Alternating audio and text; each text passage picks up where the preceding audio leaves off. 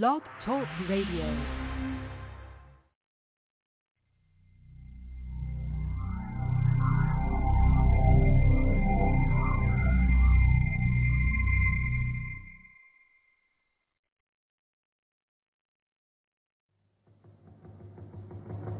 You walk into this room at your own risk because it leads to the future. Not a future that will be, but one that might be. This is not a new world. It is simply an extension of what began in the old one. It has patterned itself after every dictator who has ever planted the ripping imprint of a boot on the pages of history since the beginning of time. It has refinements, technological advances, and a more sophisticated approach to the destruction of human freedom. But like every one of the superstates that preceded it, it has one iron rule. Logic is an enemy and truth is a menace. In the councils of government, we must guard against the acquisition of unwarranted influence, whether sought or unsought, by the military-industrial complex. The potential for the disastrous rise of misplaced power exists and will persist. For we are opposed around the world by a monolithic and ruthless conspiracy that relies primarily on covert means for expanding its sphere of influence. It is a system which has conscripted vast human and material resources into the building of a tightly knit, highly efficient machine that combines military, diplomatic, intelligence, economic, scientific, and political operations. Its preparations are concealed, not published. Its mistakes are buried, not headlined. Its dissenters are silenced, not praised. No expenditure is questioned, no rumor is printed, no secret is revealed. I appeared before the Congressional Committee to tell what I knew of activities which I believe might lead to an attempt to set up a fascist dictatorship. A part of that plan, of course, is to induce the gradual surrender of American sovereignty, piece by piece and step by step, to various international organizations, of which the United Nations is the outstanding but far from the only example. The consequent willingness of the American people to allow the steps of appeasement by our government, which amount to a piecemeal surrender of the rest of the free world and of the United States itself. We have before us the opportunity to forge for ourselves and for future generations a new world order, a world where the rule of law, not the law of the jungle, governs the conduct of nations. When we are successful, and we will be, we have a real chance at this new world order, an order in which a credible United Nations can use its peacekeeping role to fulfill the promise and vision of the UN founders. I had planned another closing message, but I feel compelled to say what I'm about to say. Now, I risk sounding like a conspiracy theorist, but it's no longer a theory. What I'm about to say is fact. The secret organizations of the world power elite are no longer secret. They have planned and are now leading us into a one-world communist government. On the outskirts of the national capital today, black limousines with darkened windows converged on a hotel where private security guards imposed ironclad control. The limos carried royalty, political power brokers, and industrial titans to a secret meeting that will last all weekend. It's known as the Bilderberg Group. Could their objective be world domination? Money from our treasury is now being spent for this effort. We will have a new currency and a new constitution modeled on the Soviet Union's constitution. Our rights will not be inalienable, but they will be granted by government who can also take them away. This is terrorism of the most worst kind, brought on you by our own government. The strongest, freest nation in the history of mankind will be averaged into world communism.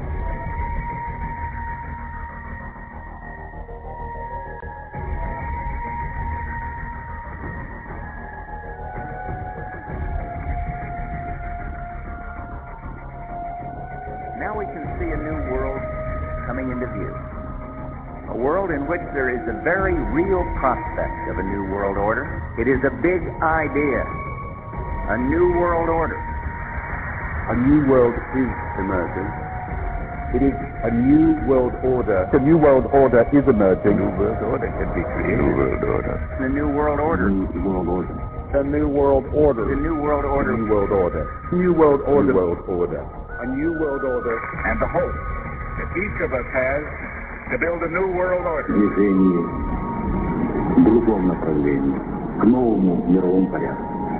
I think even that, even that does not describe why the world has changed so much and why the world has turned so much towards a new world order and a new kind of civilization.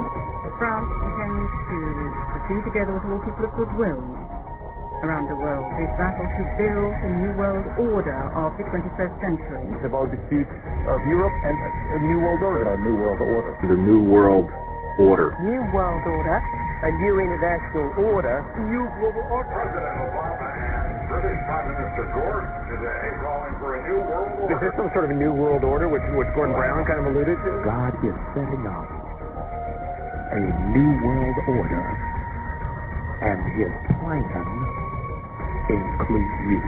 In an era of globalization, of political interdependence, where the world is ever more swiftly opening up, and the cliche about a global community becomes an economic, political, often social reality. In this new world, In this new world, British Prime Minister Brown today declared a new world order is emerging.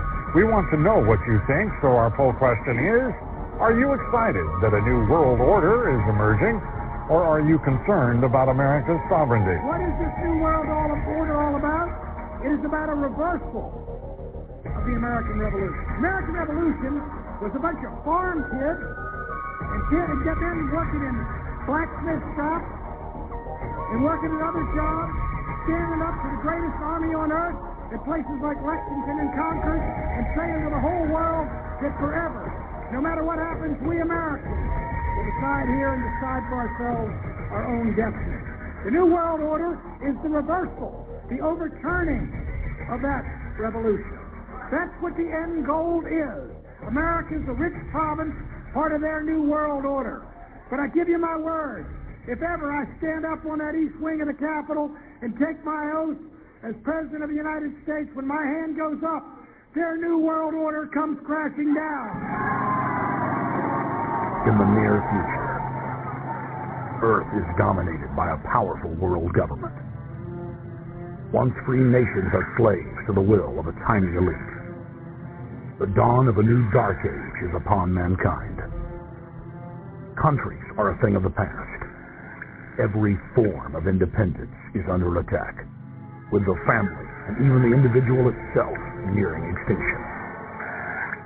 Close to 80% of the Earth's population has been eliminated. The remnants of a once free humanity are forced to live within highly controlled, compact, prison-like cities. Travel is highly restricted. Superhighways connect the megacities and keep the population from entering into unauthorized zones. No human activity is private. AI supercomputers chronicle and categorize every action. A prison planet dominated by a ruthless gang of control freaks whose power can never be challenged. This is the vision of the global elite, their goal. A program of total dehumanization where the science of tyranny is law. A worldwide control grid designed to ensure the overlord's monopoly of power forever. Our species will be condemned to this nightmare future unless the masses are awakened to the New World Order master plan and mobilized to defeat it. Erected by a secretive group, the Georgia Guidestones are a testament to the elite's plan for a world religion, global laws, with a global court and army to enforce it. And set in stone, it is written that the population never rise above 500 million.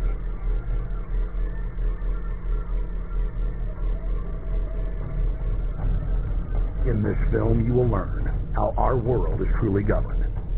you will see how highly secretive roundtable groups interlock to form a global intelligence network. This group has been steering planetary affairs for hundreds of years. Now, in the final stage, they prepare for open world government. A goal tyrant throughout history have lusted after.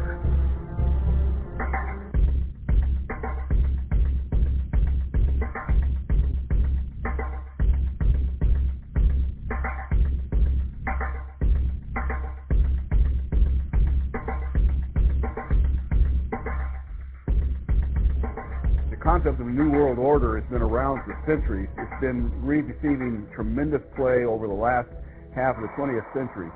Uh, George Bush, the first senior president, George Bush, used it a lot in his speeches and really implies that he really wants to see a order in which we have a universal or a global type of governance in which every human being on planet Earth is ultimately responsible for policies that are being formulated at the international level.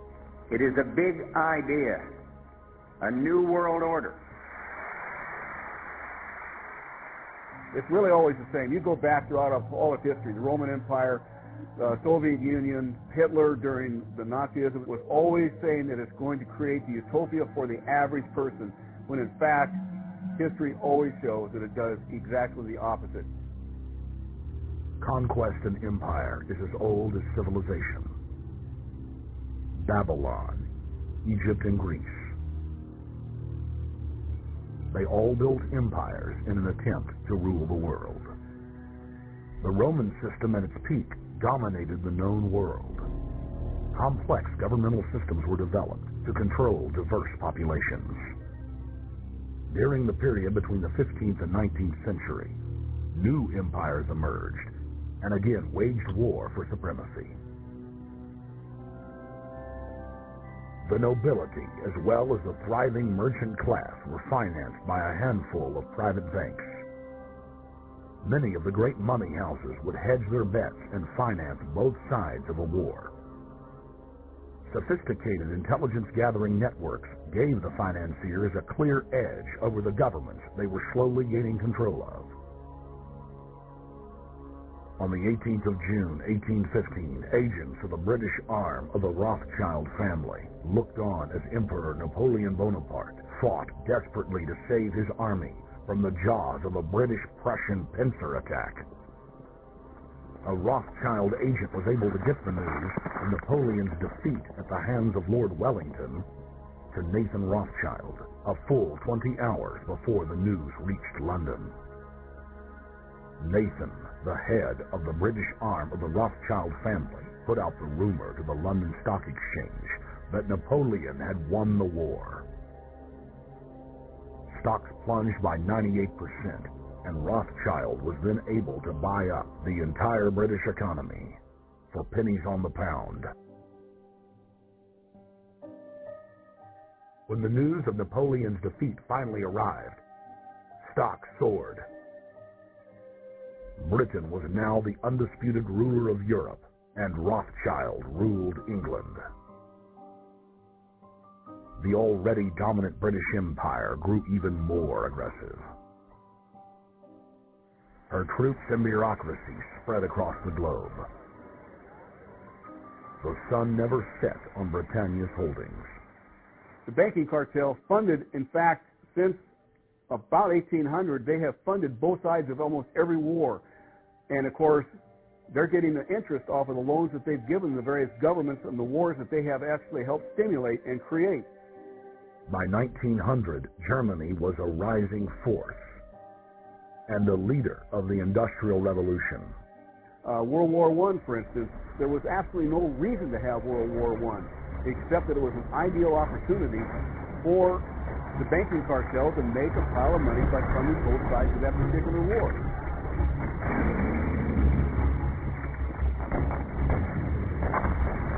Armaments companies financed by Rothschild-controlled banks in Germany, France, England, and Austria bankrolled all the factions.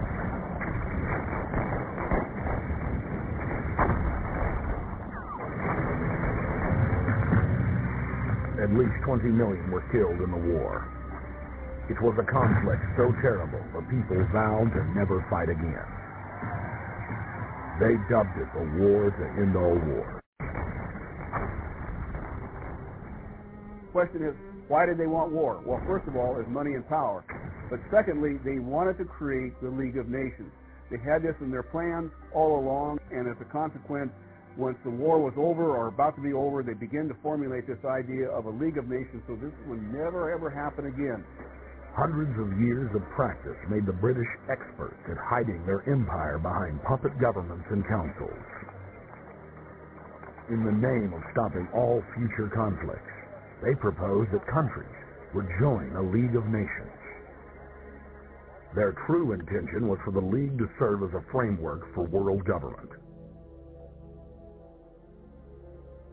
President Woodrow Wilson, who had spearheaded the establishment of the private Federal Reserve System in the United States in 1913, strongly supported the establishment of the League of Nations. Woodrow Wilson was a very naive president. He was basically a college professor that was grafted into this whole system. The League convened in Paris in 1919, but many nations recognized it as a threat to their sovereignty and refused to join. Frustrated by the U.S. Congress blocking the League of Nations, British intelligence, with the help of the Rockefeller family, set up the Council on Foreign Relations in New York City in 1921. The Council recruited the best and brightest of American life to support the growth of the Anglo-American Empire. The CFR's stated mission is to abolish all nation states in favor of an all-powerful world government administered by a tiny elite. By 1930, the promoters of world government had split into two interlocking camps. The Fabian Socialists centered in London, and the Fascists based in Italy and Germany. National Socialism will use its own revolution for establishing a new world order. Adolf Hitler. Supporters of the fascists in the United States and England believed that the military should be used to quickly transform the world into a new world order. All the more sophisticated practitioners of globalism stated that incrementalism was the sure path to world domination. Congressional Medal of Honor winner Major General Smedley Butler went public in 1934 exposing an attempt by the robber barons to launch a military overthrow of the United States. The war hero testified to the McCormick-Dickstein Committee in Congress that some of the most powerful men in America had tried to recruit him to lead a military coup so they could set up National Socialism in the United States.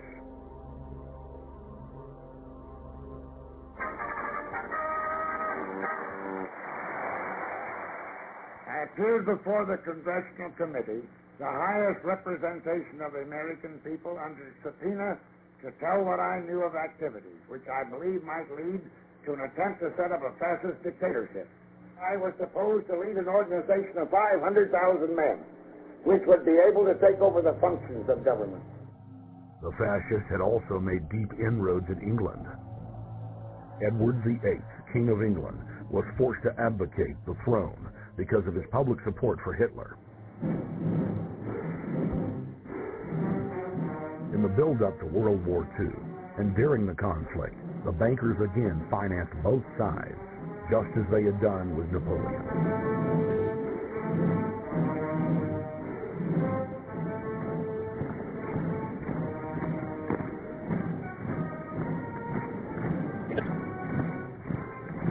With the rise and fall of the Third Reich, Europe lay in ruin.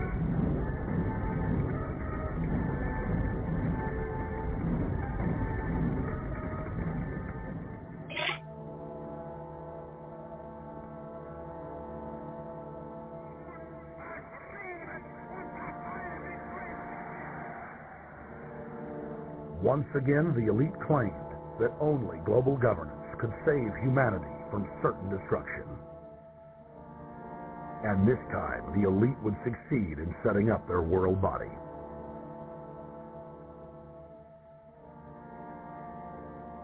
In April of 1945, at the Presidio Naval Base in San Francisco, the United Nations was founded by the victors of World War II. The United Nations complex was then built in New York City on land donated by John D. Rockefeller. shortly after the elite established the United Nations as their base in the United States. The newly formed World Council quickly began work on the next phase in their plan, the incremental formation of continental superstates. The first step in their trilateral plan was the creation of the European Union. Unifying Europe had been tried many times and was extremely unpopular. Where Napoleon and Hitler had failed to accomplish their goals using force, the globalists would succeed using stealth. The British spearheaded the formation of the Council of Europe on May 5, 1949. The Treaty of London claimed to only establish trade ties between European nations, like NAFTA or GATT in North America. Its true intention was the formation of a European superstate.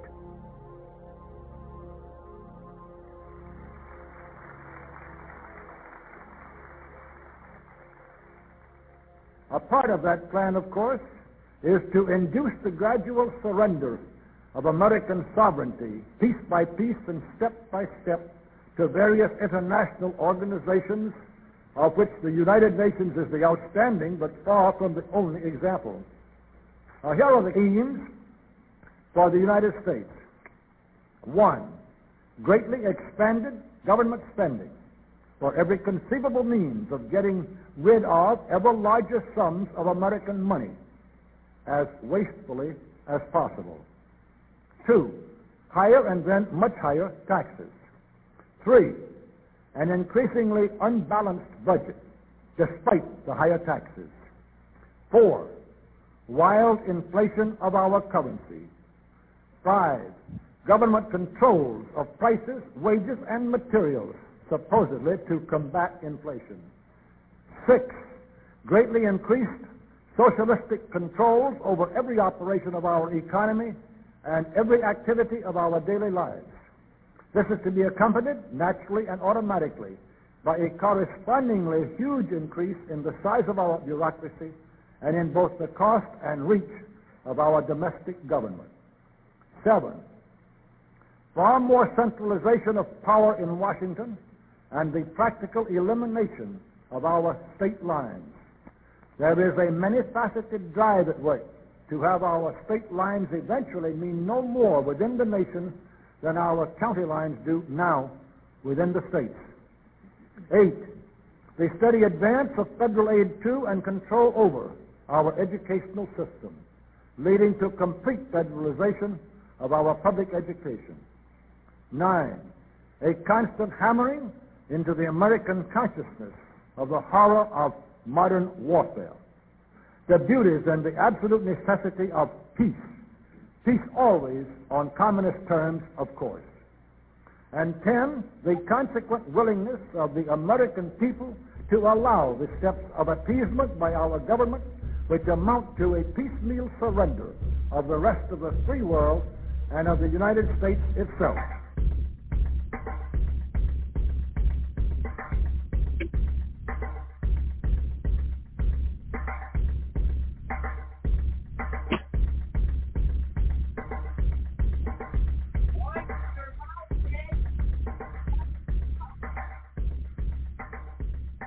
1775, the American Revolutionary War began as the American colonies sought to detach from England and its oppressive monarchy. Though many reasons are cited for the revolution, one in particular sticks out as the prime cause, that King George III of England outlawed the interest-free, independent currency the colonies were producing and using for themselves, in turn forcing them to borrow money from the Central Bank of England at interest, immediately putting the colonies into debt. And as Benjamin Franklin later wrote, the refusal of King George III to allow the colonies to operate an honest money system which freed the ordinary man from the clutches of the money manipulators was probably the prime cause of the revolution. In 1783, America won its independence from England. However, its battle against the central bank concept and the corrupt, greed-filled men associated with it had just begun. So what is a central bank? A central bank is an institution that produces the currency of an entire nation. Based on historical precedent, two specific powers are inherent in central banking practice. The control of interest rates and the control of the money supply or inflation. The central bank does not simply supply a government economy with money, it loans it to them at interest. Then, through the use of increasing and decreasing the supply of money, the central bank regulates the value of the currency being issued. It is critical to understand that the entire structure of this system can only produce one thing in the long run debt. It doesn't take a lot of ingenuity to figure this scam out. For every single dollar produced by the central bank is loaned at interest. That means every single dollar produced is actually the dollar plus a certain percent of debt based on that dollar. And since the central bank has the monopoly over the production of the currency for the entire country, and they loan each dollar out with immediate debt attached to it, where does the money to pay for the debt come from? It can only come from the central bank again, which means the central bank has to perpetually increase its money supply to temporarily cover the outstanding debt created, which in turn, since that new money is loaned out at interest as well, creates even more debt. The end result of this system without fail is slavery, for it is impossible for the government and thus the public to ever come out of the self-generating debt. The founding fathers of this country were well aware of this.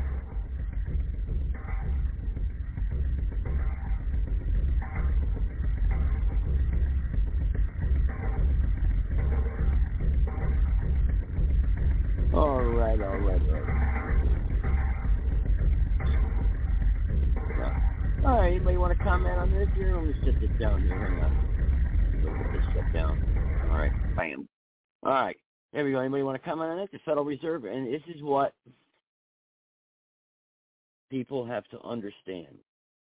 You know, I hear all these other podcast shows. I hear, you know, the intentions are well, but uh, mean and people mean well. But the fact of the matter is, is that the sole issue that we're attacking here at hand is the Federal Reserve, the central bank, the central bank of this world. That is the main problem. You just heard it right there, basically. Just heard it, both sides of each war. Giving control of a nation's currency, and I care not who writes the laws. That's what Nathan Rothschild said.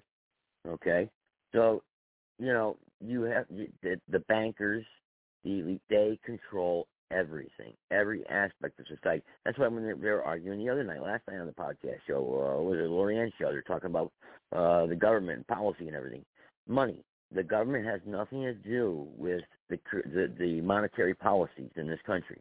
It is all the Federal Reserve. The Federal Reserve controls monetary policy. They, the, the the congressmen, senators, president, they have nothing to do with monetary policy. Okay, the Fed controls the monetary. The Fed can shut down the economy tomorrow morning if it wanted to. They could just pull the plug right there, shut it down. What are you to do? What are you to do? You know, so they, you're to start up another currency. You know how long that will take? You know, so they can shut everything down. They own everything. They own all your homes because you're not allowed to own a home because you're an American slave. They own all your vehicles, all your cars, trucks, whatnot, uh, heavy equipment, whatnot you're not allowed to own those either. You're given a certificate of title, not a origin of title. So you don't own own it. Those titles are in vaults someplace. Or the owners of the companies, these big corporations, they got they hold possession of that. Okay, so you don't own it. And when you, if you pay off your mortgage in your house on your house, you're giving again, you're not given a warranty deed so you're a tenant on your own land. You pay rent to the king every single year, property taxes. And if you don't pay after two or three years, usually they'll foreclose and they'll take it from you. So tell me, is that ownership? No, you rent. You rent, okay? And sometimes you have to pay double rent. You have to have a homeowners association attached to it, and then you got, you know, so, you know, and then you got to pay your property taxes. So, you, you know, you're getting it every which way. So you don't own it. You don't own it. You're again warranty deed. So when people say, "Get off my property," I laugh. It's not your property. You don't own it.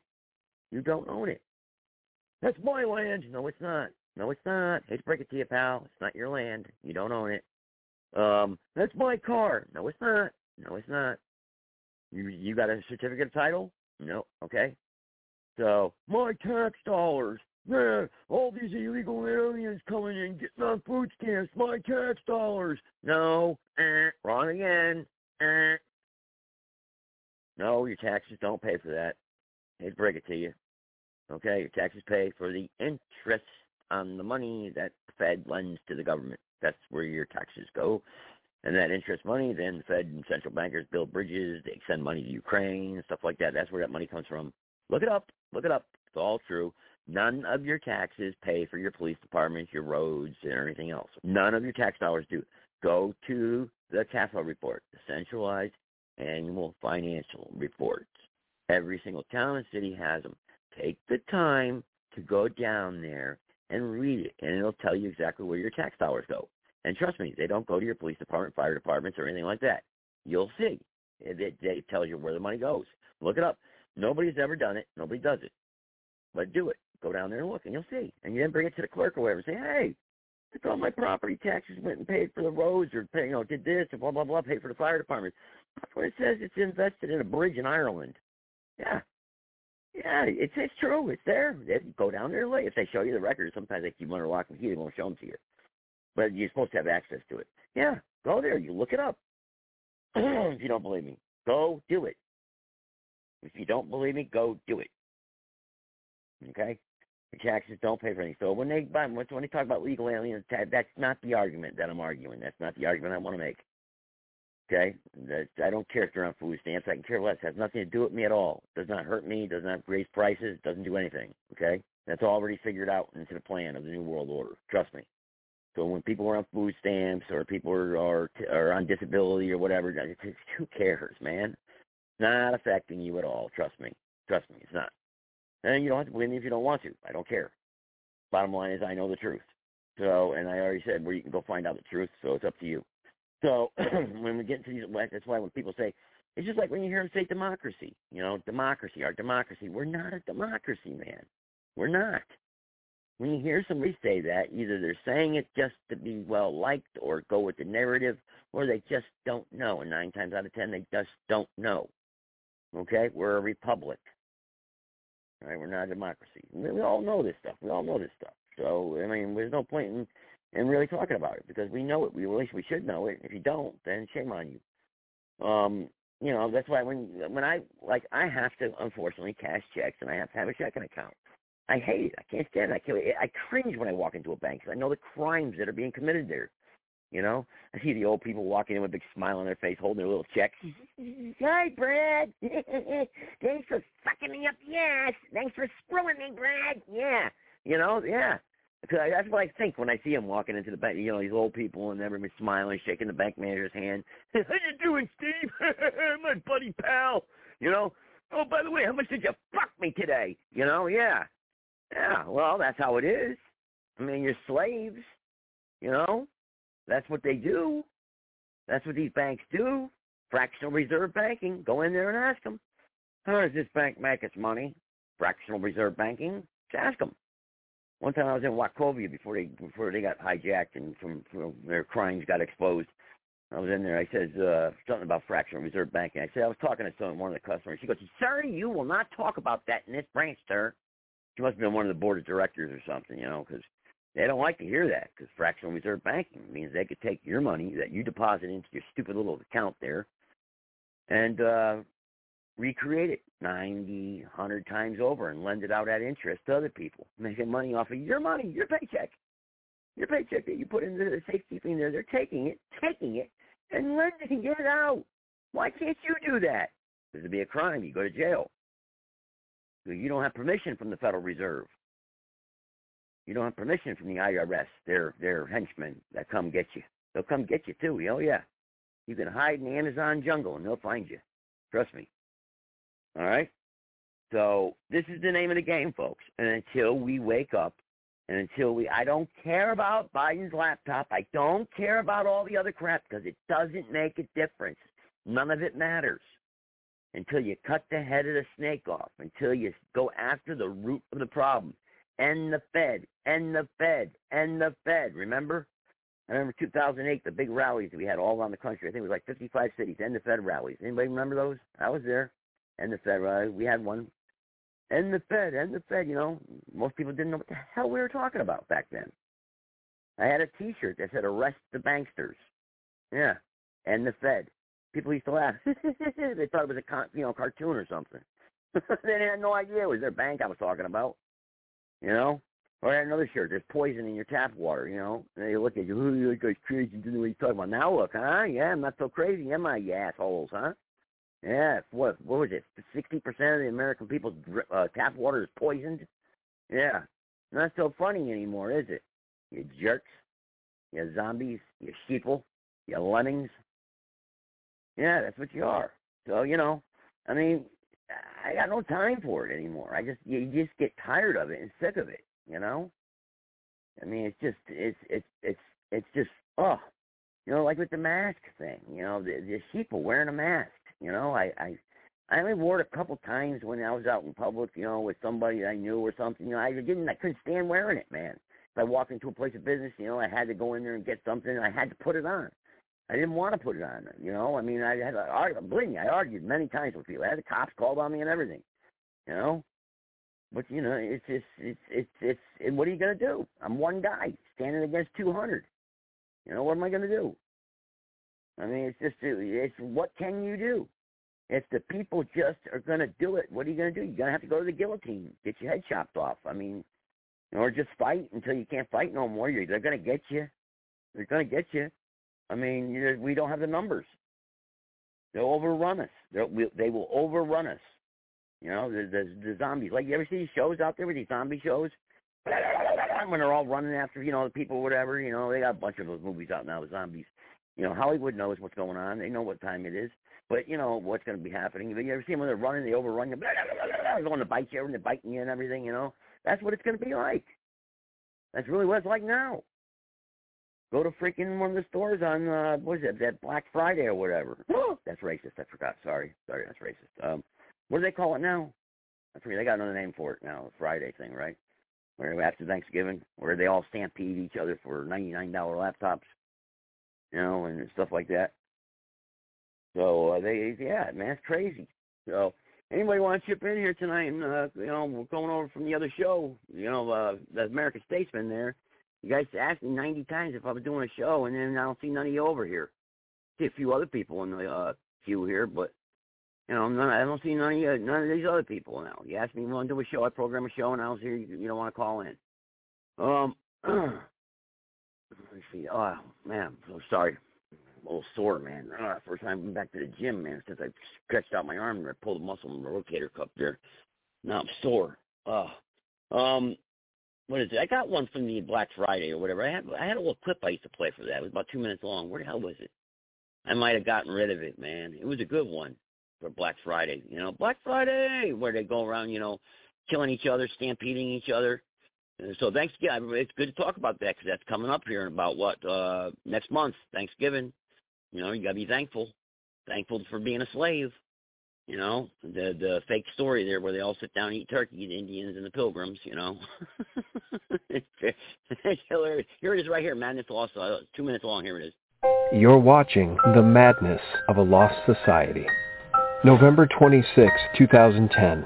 Black Friday revealed yet further evidence of the complete madness of the populace of our lost society. In case you didn't hear, the leaders of China and Russia. China and Russia said that they are renouncing the dollar. The best way to think of it is a ticking time bomb. At some stage, the dollar will fall sharply. Now, you might be saying, Neil, what the heck does this mean to me? As the dollar loses status as the world's reserve currency, as mystery missiles launch just off our shores, as North and South Korea take the world to the brink of war, as the TSA violates all measure of liberty and constitutional rights, and as the U.S. military itself prepares for the coming total economic collapse and breakdown of civil order, this is what Americans care about. Wanton, lustful commercialism, acting like animals fighting over trinkets made by human beings for slave wages. As you watch this horrific video, do you think any of these people own a single ounce of physical precious metal? Any gold? Any silver? Do you think that even one of them understands what the Federal Reserve is, or that the Fed is spending them into oblivion in economic slavery? Do you think even one among them has made any preparations at all for the day when there is no food on grocery store shelves? And do you think the morally bankrupt executives at Target or Walmart even care? This is what we've become. A decadent, mindless culture who by virtue of this complete and willful ignorance are now officially complicit in the crimes being perpetrated against us. Do you think these people who behave like animals, literally trampling each other over $198 laptops and $10 toasters, will even pause for a moment to consider their actions before they riot and burn entire cities when the days of hyperinflation finally arrive? When the grocery stores are bare? When they are truly desperate? This, my friends, is what a dumbed down, morally bankrupt, completely broken society looks like, and this is how it behaves. No outrage over the bankers raping them. No outrage over their gutted industry. No outrage over their plundered dollar. Just blind, wanton stupidity. Just bread and circuses. The elite are social Darwinists and they believe what they can get away with is fair game as long as we allow it. This is social engineering, and they've done it to us by design. They've turned us into animals that they can corral. We are no longer citizens in a republic safeguarded by our elected representatives. We are consumers feeding at a corporate trough managed by officials. Will you tell the American people to whom you lent 2.2 trillion of their dollars? Hundreds and hundreds of banks, any bank or that has uh, access to the U.S. Uh, Federal Reserve system. You tell us who they are. No. If this is America, who will stop them? Our entire system is corrupt and needs to be dismantled and begun anew. But from what base? If what happened on Friday across America is any indication of the condition of the American populace, then our very foundations are built of sand. May God forgive us for what we've become and for what we've allowed to happen to our nation. And may those of us with the courage and sense to do it renounce this behavior and the monstrous marketing ploy that is Black Friday in its entirety. This, my friends, is not us. We are the Republic. We are the informed. We are the proactive ones. And it is our job to lift up those who are lost. And saving our Republic is a full-time job. May God bless the Republic there you have it. Yeah, Black Friday. Remember I said that? Remember that that screamer, Black Friday. Yeah, that's what it is, man. You know, that basically says it all right there. No anger. Nobody cares. You know, just keep going, just doing it, what their thing. You know, that's how it is. I just can't believe it. I mean, everyone likes being slaves. You know, I was like like watching those World War II films or whatever. Like when uh, like uh, when the uh, they they captured uh, Hitler's army there in Stalingrad. 90,000 of them, they're marching down the road. And I'm thinking, see, me, I'm one of those people, right? If they're marching me down the road, I'd be telling the guy next to me, like, look, there's 90,000 of us, man, look, let's charge the guards, man. We're cutting through the city, man. We go all straight through the city. You know, when they're cutting through the city, uh, marching them up to the gulags there. You know, I've been, I've been passing out, you know, I mean, there's only like like one guard every 50 yards, you know. I mean, they got, you know, some sharpshooters and everything, but 90,000, man. Okay, a lot of us are going to die, but a lot of us are going to get away. But if we march to the gulag, all of us are going to die. None of us are going to get away. You know what I mean? So what do you do? I would say fight, right? Kind of like today when uh, the situation we're in now, right? Kind of like fight, you know, stop the bullshit, you know? I mean, because where are they leading us to? Slavery. You know, where are they leading us to? Death. Where are they leading us to? Brokenness. We're broke. You know? And so well, get up and fight. Change it. Stop it. Stop it. Stop it. Stop it. Come on. It's not that hard.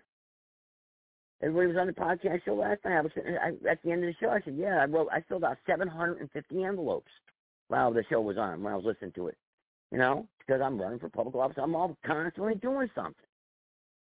You know, constantly talking to people, yelling at people, fighting with people, doing something. Come on, man. What the hell? I can't even get people to sign a freaking petition on Facebook now. They're so scared. I gotta stay away from that guy, man. I don't want to get picked up. I don't want to get, you know. Look, man. You know, you you you see your neighbor to your right getting hauled off. Go help him out. Don't let them get taken away. See what's going on first. Find out. Help them out.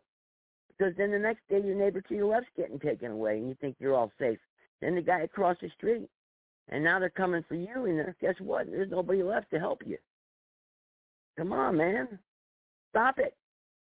Stop the bull crap. Don't be afraid. And if you're coming on to these shows and platforms to crack jokes and act stupid, go ahead, do it. You're only hurting yourself. You're you're only feeding the new world order that attacks and feeds on you. That's all. That's all you're doing. Be ashamed of yourself, really. And I know most of you got a conscience out there, so you got to be thinking about it. The ones of you that call in and act stupid, like that one that called into the show the other night there that that uh started talking all stupid or whatever. What the hell was that Ashley one or whatever? Real name's uh, Shannon. You know, got to hide her name.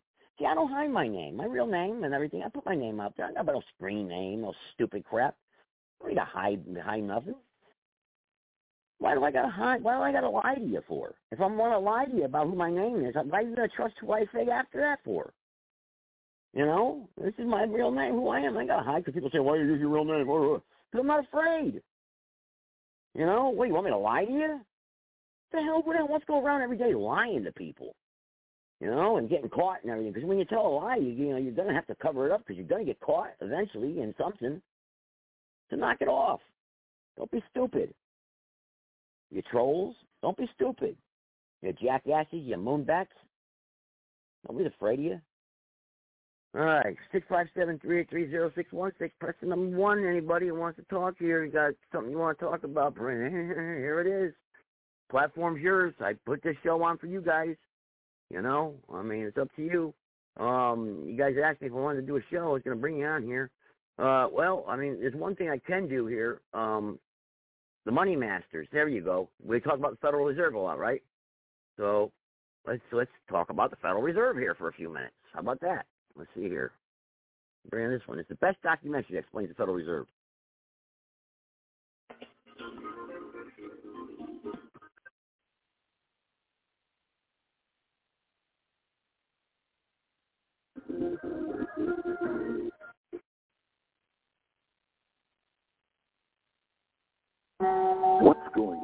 America today? Why are we over our heads in debt? Why can't the politicians bring debt under control? Why are so many people, often both parents now, working at low-paying, dead-end jobs and still making do with less? What's the future of the American economy and way of life? Why does the government tell us inflation is low when the buying power of our paychecks is declining at an alarming rate? Only a generation ago, bread was a quarter, and you could get a new car for 1995. The problem is that since 1864, we've had a debt-based banking system. All our money is based on government debt. We cannot extinguish government debt without extinguishing our money supply. That's why talk of paying off the national debt without reforming our banking system is an impossibility. That's why the solution does not lie in discussing the size of the national debt, rather it lies in reforming our banking system. This is the Federal Reserve headquarters in Washington. It sits on this very impressive address, right on Constitution Avenue, right across from the Lincoln Memorial. But is it federal? Is it really part of the United States government? Well, what we're about to show you is that there's nothing federal about the Federal Reserve, and there are no reserves. The name is a deception created back before the Federal Reserve Act was passed in 1913 to make Americans think that America's central bank operates in the public interest. The truth is that the Federal Reserve is a private bank owned by private stockholders and run purely for their private profit. That's exactly correct. The uh, is a privately owned for-profit corporation which uh, again has no reserves, at least no reserves available to back up the Federal Reserve notes, which is our common currency. Oh, absolutely. The Federal Reserve is neither federal and has doubtful reserves. It's a private bank that is owned by member banks. And uh, it was chartered uh, under the guise of deceit by an act of Congress in 1913. If there's still any doubt whether the Federal Reserve is a part of the U.S. government, check your local telephone book. In most cities, it is not listed in the blue government pages. It is listed in the business white pages right next to Federal Express, another private company. But more directly, U.S. courts have ruled time and time again that the Fed is a private corporation. Why can't Congress do something about the Fed? Most members of Congress just don't understand the system, and the few who do are afraid to speak up. For example, initially a veteran congressman from Chicago asked us if he could be interviewed for this video. However, both times our camera crew arrived at his office to do the interview, this was all we were able to film. The congressman never appeared and eventually decided he no longer wanted to participate. But a few others in Congress have been bolder over the years. Here are three quick examples. In 1923, Representative Charles A. Lindbergh, a Republican from Minnesota and father of the famed aviator Lucky Lindy, put it this way the financial system has been turned over to the Federal Reserve Board. That board administers the finance system by authority of a purely profiteering group. The system is private, conducted for the sole purpose of obtaining the greatest possible profits from the use of other people's money. One of the most outspoken critics in Congress of the Fed was the former chairman of the House Banking and Currency Committee during the Great Depression years. Louis T. McFadden, Republican of Pennsylvania, said in 1932, we have in this country one of the most corrupt institutions the world has ever known. I refer to the Federal Reserve Board. This evil institution has impoverished the people of the United States and has practically bankrupted our government. It has done this through the corrupt practices of the moneyed vultures who control it. Senator Barry Goldwater was a frequent critic of the Fed. Most Americans have no real understanding of the operation of the international moneylenders. The accounts of the Federal Reserve System have never been audited. It operates outside the control of Congress and manipulates the credit of the United States. The Federal Reserve really, even though it is not part of the federal government, it is more powerful than the federal government. It's more powerful than the president, the Congress, and the courts. Now, a lot of people challenge me on that, but let me prove my case. The Federal Reserve determines what the average person's car payment is going to be, what their house payment is going to be, and whether they have a job or not. And I submit to you that that's total control. And the Federal Reserve is the largest single creditor of the United States government. What does Proverbs tell us? The borrower is servant to the lender. What one has to understand is that from the day the Constitution was adopted right up to today, the folks who profit from privately owned central banks, as Madison called them, the money changers, have fought a running battle for control over who gets to print America's money. Why is who prints the money so important? Think of money as just another commodity. If you have a monopoly on a commodity that everyone needs, everyone wants, and nobody has enough of, there are lots of ways to make a profit and also exert tremendous political influence. That's what this battle is all about. Throughout the history of the United States, the money power has gone back and forth between Congress and some sort of privately owned central bank. The Founding Fathers knew the evils of a privately owned central bank. First of all, they had seen how the privately owned British central bank, the Bank of England, had run up the British national debt to such an extent that Parliament had been forced to place unfair taxes on the American colonies. In fact, as we'll see later, Ben Franklin claimed that this was the real cause of the American Revolution. Most of the Founding Fathers realized the potential dangers of banking and feared bankers' accumulation of wealth and power. Jefferson put it this way. I sincerely believe that banking institutions are more dangerous to our liberties than standing armies. The issuing power should be taken from the banks and restored to the people to whom it properly belongs. That succinct statement of Jefferson is, in fact, the solution to all our economic problems today. It bears repeating. The issuing power should be taken from the banks and restored to the people to whom it properly belongs. James Madison, the main author of the Constitution, agreed. Interestingly, he called those behind the central bank scheme money changers. Madison strongly criticized their actions. History records that the money changers have used every form of abuse, intrigue, deceit, and violent means possible to maintain their control over governments by controlling money and its issuance. The battle over who gets to issue our money has been the pivotal issue throughout the history of the United States. Wars are fought over it, depressions are caused to acquire it. Yet after World War I, this battle was rarely mentioned in newspapers or history books. Why? By World War I, the money changers, with their dominant wealth, had seized control of most of the nation's press. Throughout U.S. history, this battle over who gets the power to issue our money has raged. In fact, it's changed hands back and forth eight times since 1764. Yet this fact has virtually vanished from public view for over three generations behind a smokescreen emitted by Fed cheerleaders in the media. Until we stop talking about deficits and government spending and start talking about who controls how much money we have, it's all just a big shell game, a complete and utter deception. It won't matter if you pass an ironclad amendment to the Constitution mandating a balanced budget. Our situation is only going to get worse until we root out the cause at its source.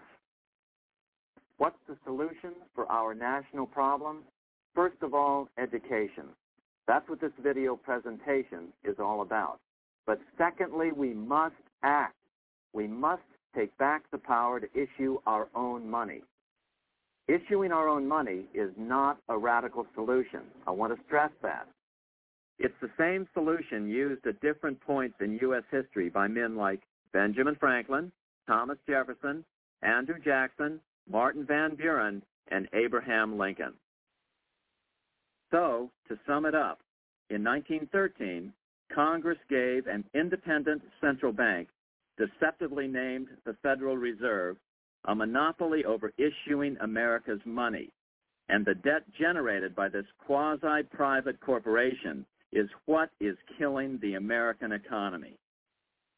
Though the Federal Reserve is now the most powerful central bank in the world, it was not the first. So where did this idea come from? To really understand the magnitude of the problem, we have to travel back to Europe. Just who are these money changers James Madison spoke of? In the Bible, 2,000 years ago, Jesus drove the money changers from the temple. It was the only time Jesus used force during his ministry. What were money changers doing in the temple? When Jews came to Jerusalem to pay their temple tax, they could only pay it with a special coin, the half shekel of the sanctuary. This was a half ounce of pure silver about this size. It was the only coin around at that time which was pure silver and of assured weight without the image of a pagan emperor. Therefore, to Jews, the half shekel was the only coin acceptable to God. But these coins were not plentiful. The money changers had cornered the market on them. Then they raised the price, just like any other commodity, to whatever the market would bear. In other words, money changers were making exorbitant profits because they held a virtual monopoly on money. The Jews had to pay whatever they demanded. To Jesus, this totally violated the sanctity of God's house. But the money-changing scam did not originate in Jesus' day. 200 years before Christ, Rome was having trouble with money changers. Two early Roman emperors had tried to diminish the power of the money changers by reforming usury laws and limiting land ownership to 500 acres. They were both assassinated. In 48 BC, Julius Caesar took back the power to coin money from the money changers and minted coins for the benefit of all. With this new, plentiful supply of money, he built great public works projects. By making money plentiful, Caesar won the love of the common man, but the money changers hated him. Some believe this was an important factor in Caesar's assassination. One thing is for sure, with the death of Caesar came the demise of plentiful money in Rome. Taxes increased, as did corruption. Just as in the case of America today, usury and debased coin became the rule. Eventually, the Roman money supply was reduced by 90%. As a result, the common people lost their lands and their homes, just as is about to happen soon in America. With the demise of plentiful money, the masses lost confidence in the Roman government and refused to support it. Rome plunged into the gloom of the Dark Ages. A thousand years after the death of Christ, money changers, those who loan out and manipulate the quantity of money, were active in medieval England. In fact, they were so active that acting together, they could manipulate the entire English economy. These were not bankers per se. The money changers generally were the goldsmiths. They were the first bankers because they started keeping other people's gold for safekeeping in their vaults. The first paper money was merely a receipt for gold left at the goldsmith. Paper money caught on because it was more convenient than carrying around a lot of heavy gold and silver coins. Eventually, goldsmiths noticed that only a small fraction of the depositors ever came in and demanded their gold at any one time. Goldsmiths started cheating on the system. They discovered that they could print more money than they had gold, and usually no one would be the wiser. Then they could loan out this extra money and collect interest on it. This was the birth of fractional reserve banking. That is loaning out many times more money than you have assets on deposit. So, if $1,000 in gold were deposited with them, they could loan out about $10,000 in paper money and draw interest payments on it, and no one would ever discover the deception. This means goldsmiths gradually accumulated more and more wealth and used this wealth to accumulate more and more gold. Today, this practice of loaning out more money than there are reserves is known as fractional reserve banking. Every bank in the United States is allowed to loan out at least 10 times more money than they actually have. That's why they get rich on charging, let's say, 8% interest. It's not really 8% per year, which is their income. It's 80%. That's why bank buildings are always the largest in town.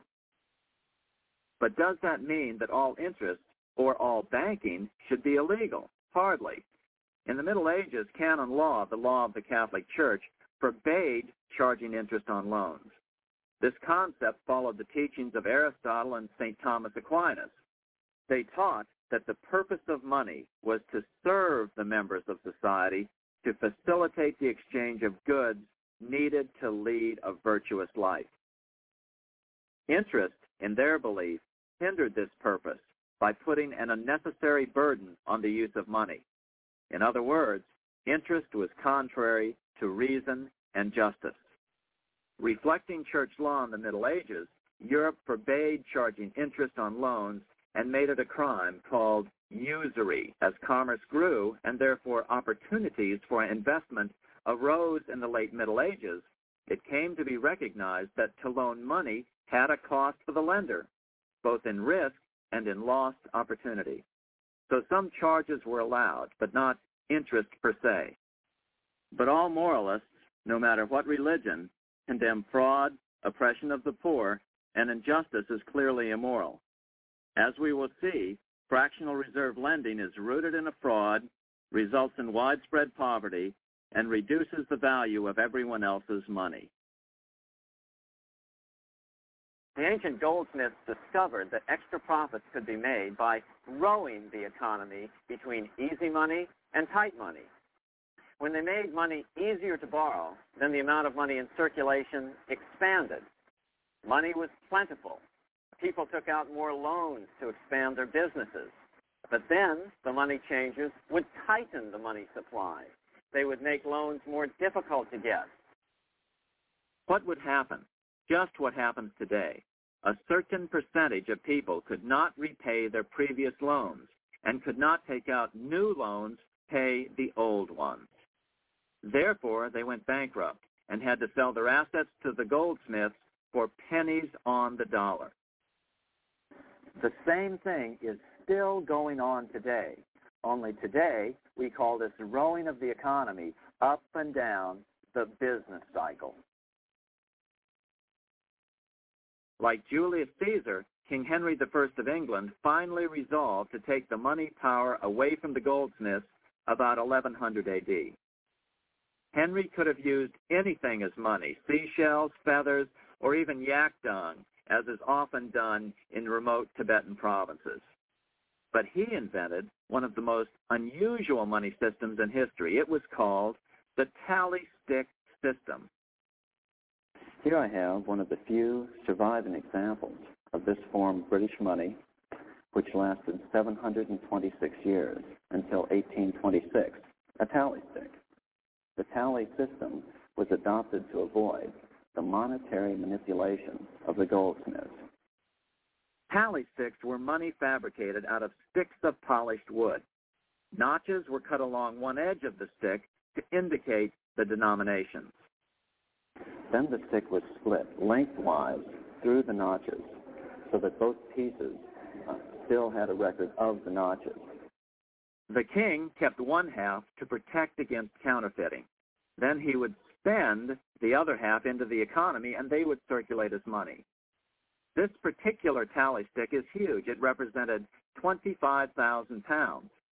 One of the original stockholders in the Bank of England purchased his original shares with this stick.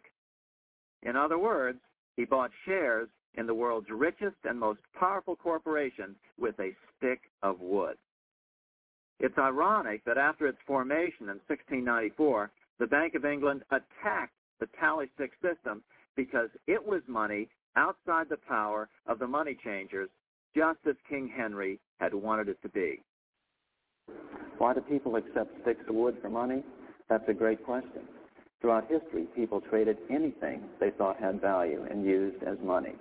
You see, the secret is that money is only what people agree on to use as money.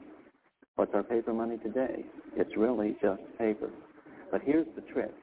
King Henry ordered that tally sticks had to be used to pay the king's taxes. This built-in demand for tally sticks immediately made them circulate and be accepted as money. And they worked well. In fact, no other form of money has worked so well for so long as tally sticks. Keep in mind, the British Empire was built under the tally stick system. The tally stick system succeeded despite the fact that the money changers constantly attacked it by offering the metal coin system as competition. In other words, metal coins never went completely out of circulation, but tally sticks hung on because they were good for the payment of taxes. Finally, in the 1500s, King Henry VIII relaxed the laws concerning usury, and the money changers wasted no time reasserting themselves. They quickly made their gold and silver money plentiful for a few decades. But when Queen Mary took the throne and tightened the usury laws again, the money changers renewed the hoarding of gold and silver coins forcing the economy to plummet. When Queen Mary's sister, Queen Elizabeth I, took the throne, she was determined to regain control over English money. Her solution was to issue gold and silver coins from the public treasury and take the control over the money supply away from the money changers. Although control over money was not the only cause of the English Revolution in 1642, religious differences fueled the conflict monetary policy played a major role. Financed by the money changers, Oliver Cromwell finally overthrew King Charles, purged the parliament, and put the king to death. The money changers were immediately allowed to consolidate their financial power. The result was that for the next 50 years, the money changers plunged Great Britain into a series of costly wars.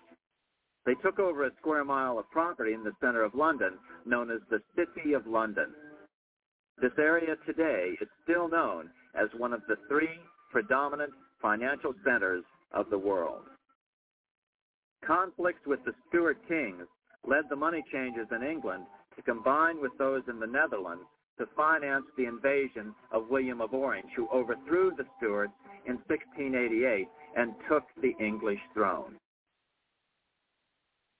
By the end of the 1600s, England was in financial ruin. Fifty years of more or less continuous wars with France and Holland had exhausted her. Frantic government officials met with the money changers to beg for the loans necessary to pursue their political purposes. The price was high. A government-sanctioned, privately owned bank which could issue money created out of nothing. It was to be the modern world's first privately owned central bank, the Bank of England. Although it was deceptively called the Bank of England to make the general population think it was part of the government, it was not. Like any other private corporation, the Bank of England sold shares to get started. The investors, whose names were never revealed, were supposed to put up one and a quarter million British pounds in gold coin to buy their shares in the bank, but only 750,000 pounds was ever received. Despite that, the bank was duly chartered in 1694 and started out in the business of loaning out several times the money it supposedly had in reserves, all at interest. In exchange, the new bank would loan British politicians as much of the new currency as they wanted, as long as they secured the debt by direct taxation of the British people.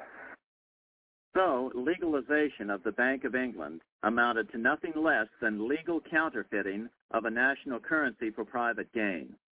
Unfortunately, nearly every nation now has a privately controlled central bank using the Bank of England as the basic model.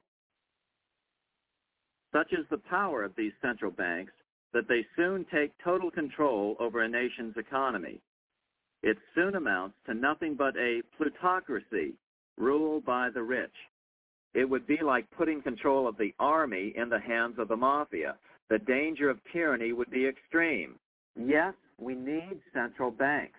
No, we do not need them in private hands. The central bank scam is really a hidden tax. The nation sells bonds to the central bank to pay for things it does not have the political will to raise taxes to pay for. But the bonds are purchased with money the central bank creates out of nothing. More money in circulation makes your money worth less. The government gets as much money as it needs, and the people pay for it in inflation. The beauty of the plan is that not one person in a thousand can figure it out because it's usually hidden behind complex sounding economics gibberish. With the formation of the Bank of England, the nation was soon awash in money. Prices throughout the country doubled. Massive loans were granted for just about any wild scheme. One venture proposed to drain the Red Sea to recover gold supposedly lost when the Egyptian army drowned pursuing Moses and the Israelites. By 1698, government debt grew from the initial one and a quarter million pounds to 16 million pounds. Naturally, taxes were increased and then increased again to pay for all of this. With the British money supply firmly in their grip, the British economy began a wild roller coaster series of booms and depressions, exactly the sort of thing a central bank claims it is determined to prevent. There are two things which I think are intrinsic not just to the Bank of England, but central banking generally. The first is an involvement in the formulation of monetary policy with the specific objective of achieving monetary stability. However, since the Bank of England took control, the British pound has rarely been stable. Now let's take a look at the role of the Rothschild family, the family said to be the wealthiest in the world.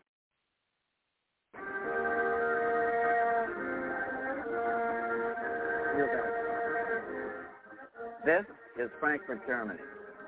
Fifty years after the Bank of England opened its doors, a goldsmith named Amschel Moses Bauer opened a coin shop, a counting house, in 1743. And over the door he placed a sign depicting a Roman eagle on a red shield. The shop became known as the Red Shield Firm, or in German, Rothschild. When his son, Amschel Meyer Bauer, inherited the business, he decided to change his name to Rothschild. Amschel soon learned that loaning money to governments and kings was more profitable than loaning to private individuals. Not only were the loans bigger, but they were secured by the nation's taxes. Mayer Rothschild had five sons. He trained them all in the skills of money creation, then sent them out to the major capitals of Europe to open branch offices of the family banking business. His first son, Amschel Mayer, stayed in Frankfurt to mind the hometown bank. His second son, Solomon, was sent to Vienna. His third son, Nathan, was clearly the most clever. He was sent to London at age 21 in 1798, a hundred years after the founding of the Bank of England. His fourth son, Karl, went to Naples, and his fifth son, Jacob, went to Paris. In 1785, Mayer Amschel moved his entire family to this larger house, a five-story dwelling he shared with the Schiff family. This house was known as the Green Shield. The Rothschilds and the Schiffs would play a central role in the rest of European financial history and in that of the United States. The Rothschilds broke into dealings with European royalty here at Wilhelmshöhe, the palace of the wealthiest man in Germany, in fact, the wealthiest monarch in all Europe, Prince William of Hesse-Kassel. At first, the Rothschilds were only helping William speculate in precious coins. But when Napoleon chased Prince William into exile, he sent 550,000 pounds, a gigantic sum at that time, to Nathan Rothschild in London with instructions for him to buy consols, British government bonds, also called government stock. But Rothschild used the money for his own purposes. With Napoleon on the loose, the opportunities of wartime investments were nearly limitless. William returned here sometime prior to the Battle of Waterloo in 1815. He summoned Rothschild and demanded his money back. The Rothschilds returned William's money with the interest the British consols would have paid him had the investment actually been made. But the Rothschilds kept all the past profits they had made using William's money. Nathan Rothschild later bragged that in the 17 years he'd been in England, he'd increased his original 20,000 pound stake given to him by his father by 2,500 times. By cooperating within the family, the Rothschilds soon grew unbelievably wealthy. By the mid-1800s, they dominated all European banking and were certainly the wealthiest family in the world. They financed Cecil Rhodes, making it possible for him to establish a monopoly over the diamond and gold fields of South Africa. In America, they financed the Harrimans and railroads, the Vanderbilts and railroads and the press, and Carnegie in the steel industry, among many others. In fact, during World War I, J.P. Morgan was thought to be the richest man in America. But after his death, it was discovered that he was actually only a lieutenant of the Rothschilds. Once Morgan's will was made public, it was discovered that he owned only 19% of J.P. Morgan companies. By 1850, James Rothschild, the heir of the French branch of the family, was said to be worth 600 million French francs, 150 million more than all the other bankers in France put together. He built this mansion called Ferrières, just east of Paris. Wilhelm I, on seeing it, exclaimed, Kings couldn't afford this. It could only belong to a Rothschild. Another 19th century French commentator put it this way, there is but one power in Europe, and that is Rothschild. There is no evidence that their predominant standing in European or world finance has changed. Now let's take a look at the results the Bank of England had produced on the British economy and how that later was the root cause of the American Revolution.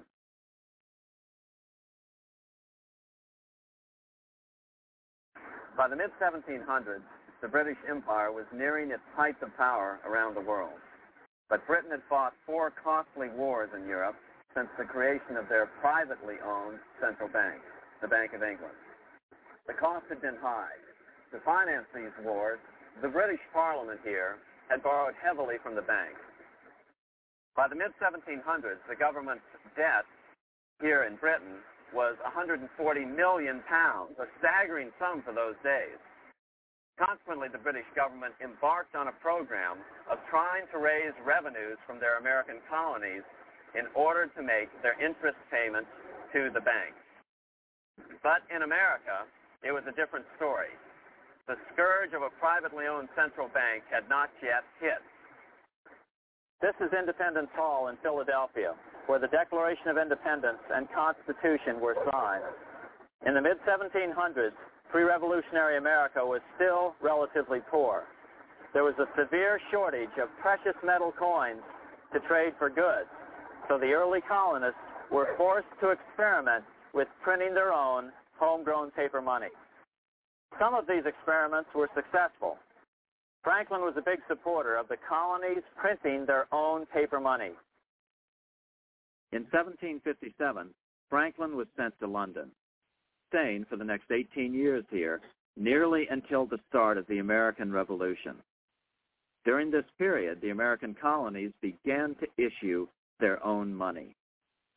Called colonial scrip, the endeavor was very successful. It provided a reliable medium of exchange, and it also helped to provide a feeling of unity between the colonies. Remember, colonial scrip was just paper money, debt-free money printed in the public interest and not backed by gold or silver coin. In other words, it was a totally fiat currency. One day, officials of the Bank of England asked Franklin how he would account for the newfound prosperity of the colonies. Without hesitation, he replied, That is simple. In the colonies, we issue our own money. It is called colonial scrip.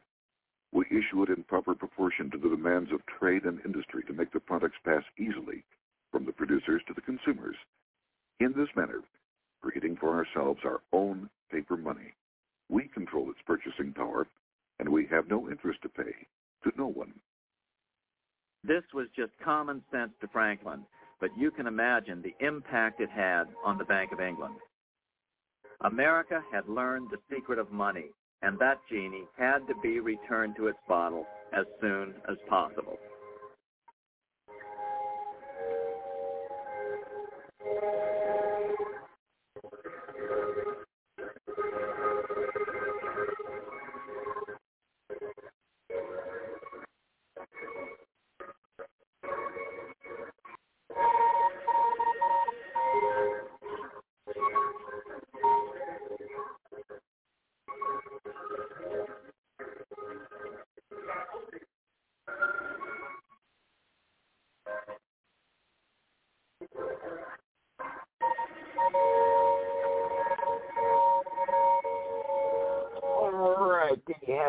There's a good lesson for you on the uh excuse me Rothschilds and banking.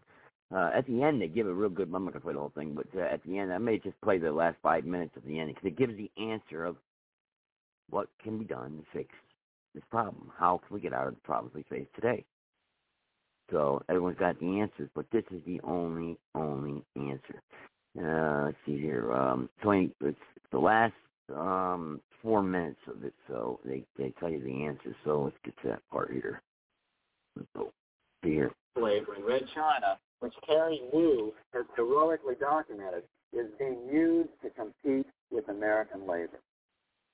In other words, money is being consolidated in fewer and fewer hands as never before in the history of this nation or the world. Without reform, the American middle class will soon be extinct, leaving only the very rich few and the very many poor, as has already occurred in most of the world. We've been warned of all this by congressmen, presidents, industrialists, and economists down through the years. Religious leaders, too, have seen the danger. About 1898, during the time of William Jennings Bryan, Pope Leo XIII put it this way. On the one side, there is the party which holds the power because it holds the wealth, which has in its grasp all labor and all trade, which manipulates for its own benefit and its own purposes all the sources of supply, and which is powerfully represented in the councils of state itself. On the other side, there is the needy and powerless multitude, sore and suffering. Rapacious usury, which, although more than once condemned by the church, is nevertheless under a different form, but with the same guilt, still practiced by avaricious and grasping men, so that a small number of very rich men have been able to lay upon the masses of the poor a yoke little better than slavery itself. More recently, during America's Great Depression, Pope Pius XI spoke of the same problem. In our days, not alone is wealth accumulated, but immense power and despotic economic domination is concentrated in the hands of a few. This power becomes particularly irresistible when exercised by those who, because they hold and control money, are able also to govern credit and determine its allotment. For this reason, supplying, so to speak, the lifeblood to the entire economic body and grasping, as it were, in their hands the very soul of the economy, so that no one dare breathe against their will. Educate your friends. Our country needs a solid group who really understand how our money is manipulated and what the solutions really are. Because if a depression comes, there will be those who call themselves conservatives who will come forward advancing solutions framed by the international bankers. Beware of calls to return to a gold standard. Why? Simple. Because never before has so much gold been so concentrated outside of American hands. And never before has so much gold been in the hands of international governmental bodies such as the World Bank and International Monetary Fund. A gold-backed currency usually brings despair to a nation, and to return to it would certainly be a false solution in our case. Remember, we had a gold-backed currency in 1929 and during the first four years of the Great Depression. Likewise, beware of any plans advanced for a regional or world currency. This is the international bankers' Trojan horse.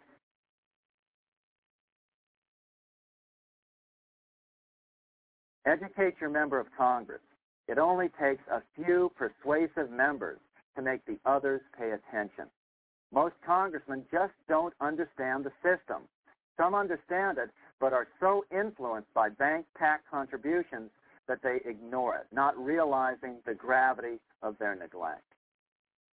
We hope we've made a valuable contribution to the national debate on monetary reform. It remains for each man to do his duty, consistent with his state in life. May God give us the light to help reform our nation and ourselves. Third, to ignore the pivotal role of the mounting debts and gradually fall under the control of the faithless bureaucrats of the World Central Bank. As the worldwide depression worsens and spreads, this will give the World Central Bank the power of economic life and death over these nations. It will decide which nations will be permitted to receive further loans and which nations will starve. Despite all the rhetoric about development and the alleviation of poverty, the result is a steady transfer of wealth from the debtor nations to the money changers' central banks which control the IMF and the World Bank. For example, in 1992, the third world debtor nations, which borrowed from the World Bank, paid $198 million more to the central banks of the developed nations for World Bank-funded purposes than they received from the World Bank. All this increases their permanent debt in exchange for temporary relief of poverty caused by prior borrowings. Already, these repayments exceed the amount of the new loan. By 1992, Africa's external debt had reached $290 billion, two and a half times greater than in 1980, resulting in skyrocketing infant mortality rates and unemployment, deterioration of schools, housing, and the general health of the people. The entire world faces the immeasurable suffering already destroying the third world and now Japan, all for the benefit of the money changers. As one prominent Brazilian politician put it, the Third World War has already started. It is a silent war, not for that reason any less sinister. The war is tearing down Brazil, Latin America, and practically all the Third World. Instead of soldiers dying, there are children. It is a war over the Third World debt, one which has as its main weapon interest, a weapon more deadly than the atom bomb, more shattering than a laser beam. Although it would be absurd to ignore the pivotal role played by influential families such as the Rothschilds, the Warburgs, the Schiffs, the Morgans, and the Rockefellers in any review of the history of central banking and fractional banking, keep in mind, by now, central banks and the large commercial banks are up to three centuries old and deeply entrenched in the economic life of many nations. These banks are no longer dependent on clever individuals such as a Nathan Rothschild. Years ago, the question of ownership was important, but no longer. For example, both the Bank of England and the Bank of France were nationalized after World War II, and nothing changed, nothing at all. They endure and continue to grow, now protected by numerous laws, paid politicians, and mortgaged media untouched by the changing of generations. Three centuries have given them an aura of respectability. The old school tie is now worn by the sixth generation son, who's been raised in a system that he may never question as he is named to serve on the governing boards of countless philanthropic organizations. To focus attention today on individuals or families or to attempt to sort out the current holders of power serves little useful purpose and would be a distraction from the cure. The problem is far bigger than that. It is the corrupt banking system that was and is being used to consolidate vast wealth into fewer and fewer hands that is our current economic problem.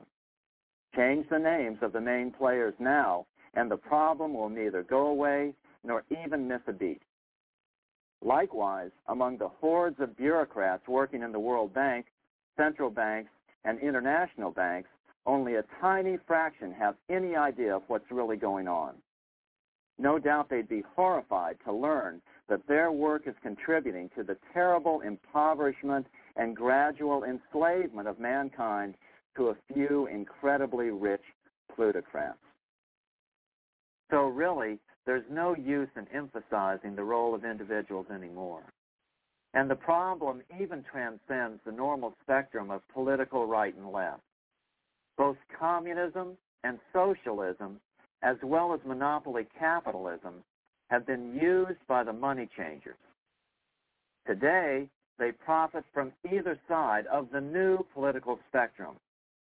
The big government welfare state on the so-called left wing versus the neoconservative, laissez-faire capitalists who want big government totally out of their lives on the right wing.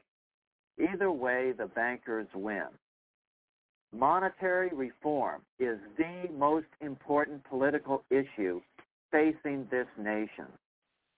That clarified, let's proceed to the conclusions in the spirit Lincoln declared. With malice towards none, with charity towards all. At the start of this video, we ask a number of troubling questions. Let's be sure we've answered them. What's going on in America today? Why are we over our heads in debt? Why can't the politicians bring debt under control? Why are we over our heads in debt? Because we're laboring under a debt money system that is designed and controlled by private bankers. Now, some will argue that the Federal Reserve System is a quasi-governmental agency, but the President appoints only two of the seven members of the Federal Reserve Board of Governors every four years, and he appoints them to 14-year terms, far longer than his own. The Senate does confirm those appointments, but the whole truth is that the President wouldn't dare appoint anyone to that board of whom Wall Street does not approve. Of course, this does not preclude the possibility that some honorable men may be appointed to the Board of Governors. But the fact is that the Fed is specifically designed to operate independently of our government, as are nearly all other central banks. Some argue that the Fed promotes monetary stability. We saw the current head of the Bank of England, Eddie George, claim that this was the most important role of a central bank. In fact, the Fed's record of stabilizing the economy shows it to be a miserable failure in this regard.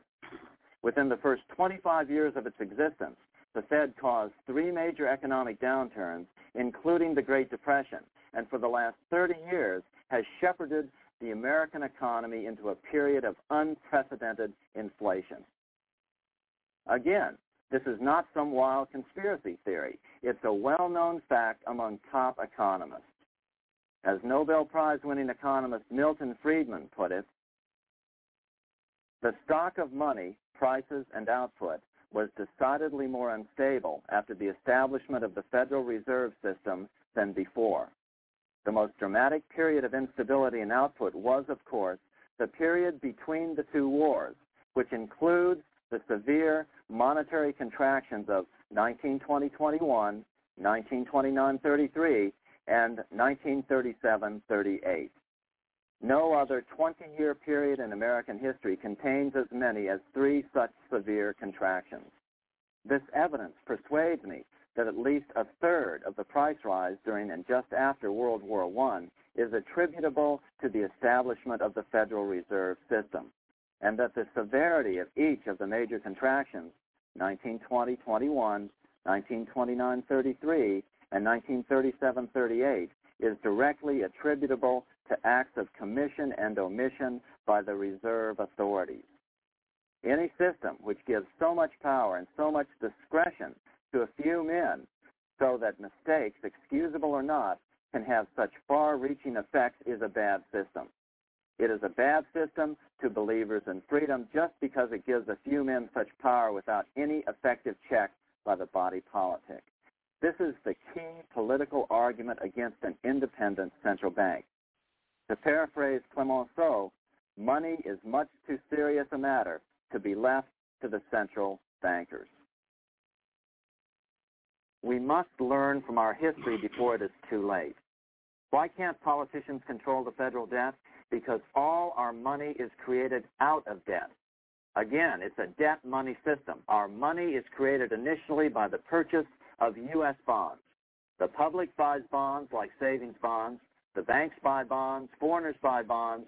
And when the Fed wants to create more money in the system, it buys bonds, but pays for them with a simple bookkeeping entry which it creates out of nothing. Then this new money created by the Fed is multiplied by a factor of 10 by the banks thanks to the fractional reserve principle.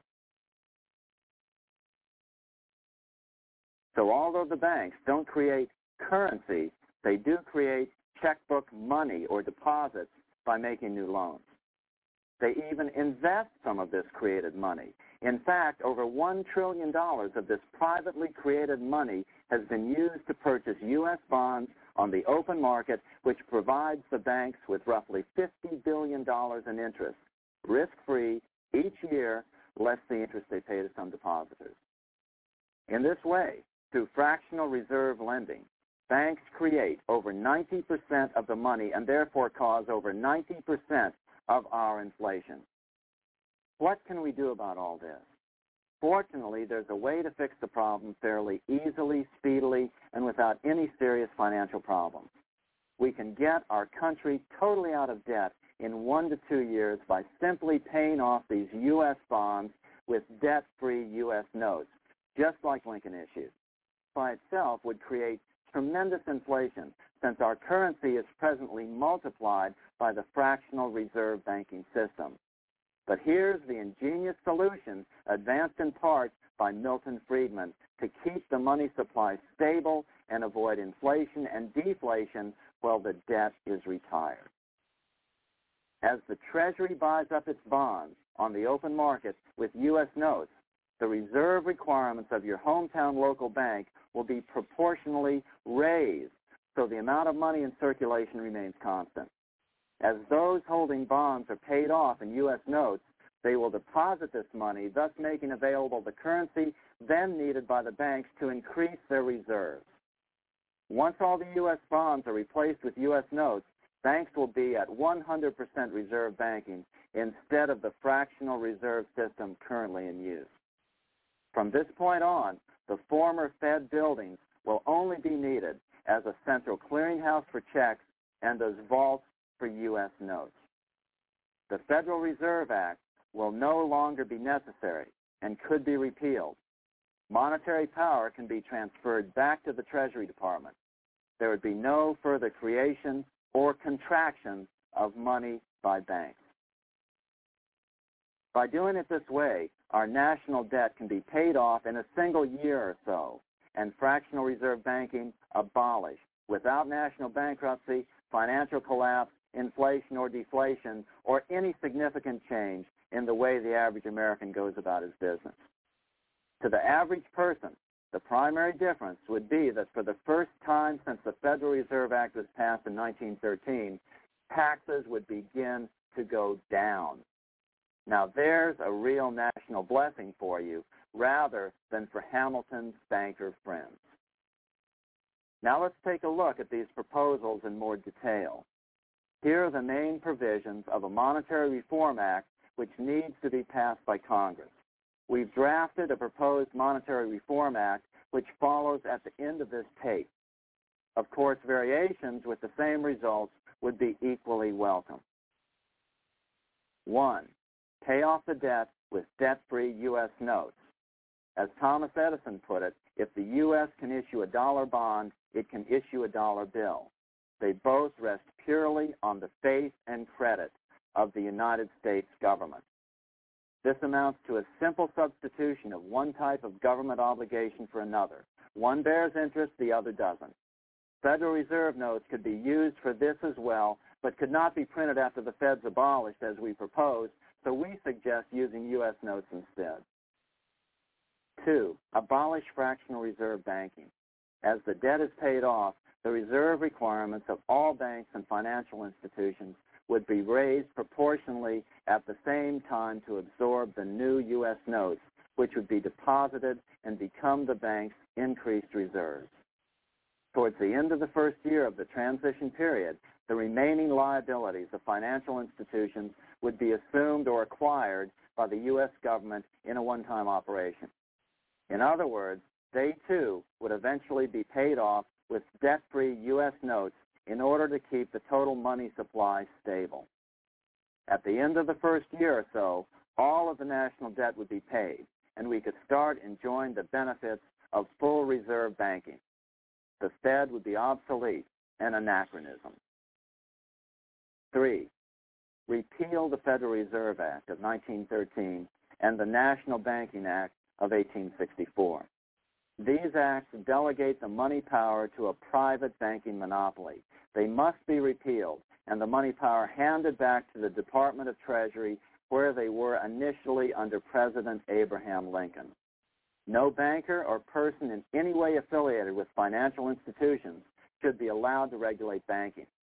Two reforms, these acts would serve no useful purpose anyway, since they relate to a fractional reserve banking system. Four, withdraw the U.S. from the IMF, the BIS, and the World Bank. These institutions, like the Federal Reserve, are designed to further centralize the power of the international bankers over the world's economy, and the U.S. must withdraw from them. Their harmless functions, such as currency exchange, can be accomplished either nationally or in new organizations limited to those functions. Such a monetary reform act would guarantee that the amount of money. There you have it, everybody. It's that simple to reform the federal reform our economy. Like I've been shouting for years, and I cut in on everybody's podcast showing, no, no, no, no, no.